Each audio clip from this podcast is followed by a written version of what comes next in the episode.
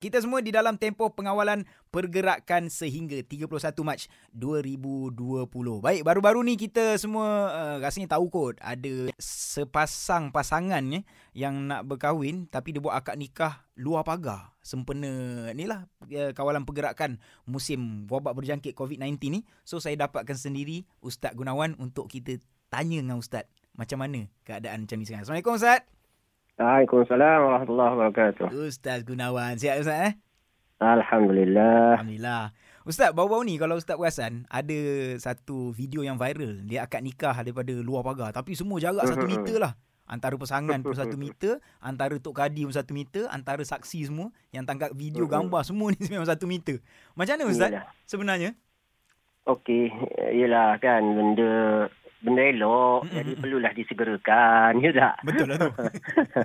jadi hajat tu tetap diter kan tak apalah uh, benda tahniah selamat pengantin baru Selamat mengantin baru. cuma dia macam ni je saya dari tengok dari satu sudut uh, benda tu tak ada apalah uh, paling tidak pun kita boleh lihat bahawasanya hukum hakam Islam tu dia sangat fleksibel uh, dan dia begitu praktikal nak kahwin ni memang mudah je pun sebenarnya. Kalau zaman-zaman kami duduk belajar dulu ni.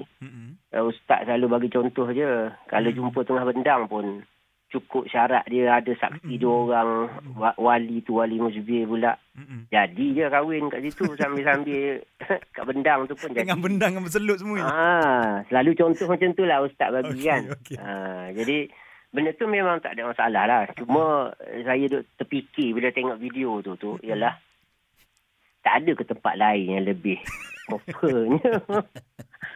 Kan? Ini, ini Ah, macam yang soalan- boleh di setting duduk jauh-jauh juga Ya, kan ya, dan ya. cukup memadai dengan orang yang wajib untuk mensahkan uh, majlisnya itu je cukup kan Ya. Ah, tapi tak apalah ala kulli hal alhamdulillah, Alhamdulillah. Oh, dah selesai dah tu semua lepas kan. Yelah kadang-kadang kita ni manusia kan. Ada setengah orang kata macam, eh tak tahan lah. Dah lah lama dah bertahun dah. Nak kahwin tiba-tiba Ah, dah merancangnya kena lah dah kan. bertahun kan Hmm. Hmm. Tapi semuanya berjalan dengan baik lah. Alhamdulillah. alhamdulillah Baik, terima kasih banyak-banyak Ustaz Gunawan atas penjelasan tu. Jadi buat anda, buat mereka yang dah rancang mungkin dah awal rancang untuk nak akad nikah bulan ni tapi nak buat macam mana? Kadang-kadang perancangan Allah tu lebih baik untuk kita. Kita tak tahu benda-benda gaib.